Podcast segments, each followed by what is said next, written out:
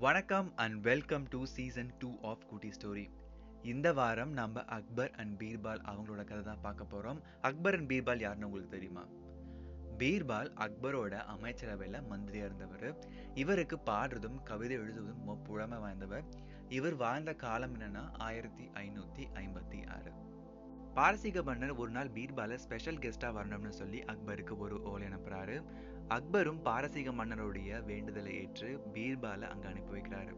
அனுப்பி வைக்கும் பொழுது சில பல பரிசு பொருட்களையும் கொடுத்து அனுப்புறாரு. பீர்பாலோட அறிவு திறமை எப்படி இருக்கு? அதை சோதிச்சு பார்க்கலாம். முடிவு பண்ண பாரசீக மன்னர் ஐந்து பேரை செலக்ட் பண்ணி அந்த அஞ்சு பேரையும் அரசவையில ஐந்து நாற்காலி போட்டு உட்கார வைக்கிறாரு. அந்த அஞ்சு பேர்த்துல பாரசீக மன்னரும் ஒருவரா உட்காந்துக்கிறாரு பீர்பாலுக்கு இதுதான் ஃபர்ஸ்ட் டைம் பாரசீக மன்னரை பார்க்க போறாரு. வேலை என்றான உடனே அந்த அஞ்சு பேர்த்தையும் பார்த்து கொஞ்சம் கன்ஃபியூஸ் ஆகுறாரு.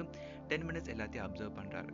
அப்சர்வ் பண்ணி முடிச்சுட்டு ஒருத்தர்கிட்ட மட்டும் போய் நின்று வணக்கம் அரசரே எங்களுடைய மன்னர் அக்பர் உங்களுக்காக கொஞ்சம் பரிசு பொருட்களை கொடுத்துருக்காரு. அதை நீங்க அக்செப்ட் பண்ணிக்கணும்னு சொல்லி ரெக்வஸ்ட் பண்ணி கேட்கிறாரு பாரசீக மன்னர் ரொம்ப ஆச்சரியத்தோட கேட்குறாரு எப்படி உங்களால் கரெக்டாக கண்டுபிடிக்க முடியுதுன்னு சொல்லிட்டு. அதுக்கு பீர்பா சொல்றாரு. அரசருக்கான கம்பீரமான உடல் இங்க இருக்க எல்லாத்துக்கும் இருக்கு. ஆனா அரசருக்கு கூடிய தெளிவான பார்வை உங்களுக்கு மட்டும்தான் இருக்கு. அது தவிர இங்கிருந்து எல்லாத்தோட கண்ணும் உங்களை தான் மாத்தி மாத்தி பார்த்துட்டு இருந்துச்சு.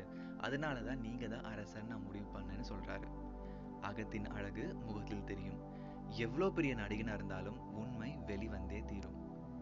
இதே மாதிரி அக்பர் ஒரு நாள் அரசவையில் இருக்கக்கூடிய அமைச்சர்கிட்ட ஒரு கேள்வி கேட்கிறாரு. அது என்னன்னா எப்பவுமே தானம் கொடுப்பவரின் கை மேலேயும் தானம் வாங்குபவரின் கை கீழேயும் தான் இருக்கும். ஆனா ஒரு தருணத்துல மட்டும் தானம் கொடுப்பவரின் கை கீழேயும் தானம் வாங்குபவரின் கை மேலேயும் இருக்கும்.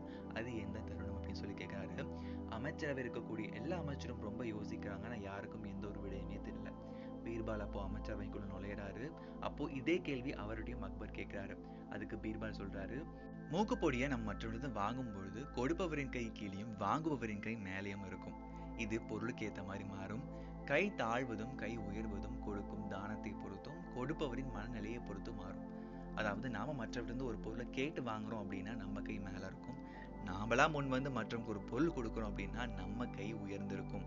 இந்த ரெண்டு கதையும் மாரலும் கண்டிப்பாக உங்களுக்கு பிடிச்சிருக்க நம்புறேன். நியூ லர்ஸ்னஸ் உடைய பழைய எபிசோடும் செக் பண்ணி பார்த்துட்டு பிடிச்சிருந்தா சப்ஸ்கிரைப் ஆர் ஃபாலோ பண்ணிக்கோங்க. மீண்டும் நெக்ஸ்ட் வெனஸ்டே உங்களை மீட் பண்ணுறேன் until then bye from Satish Venkatachalam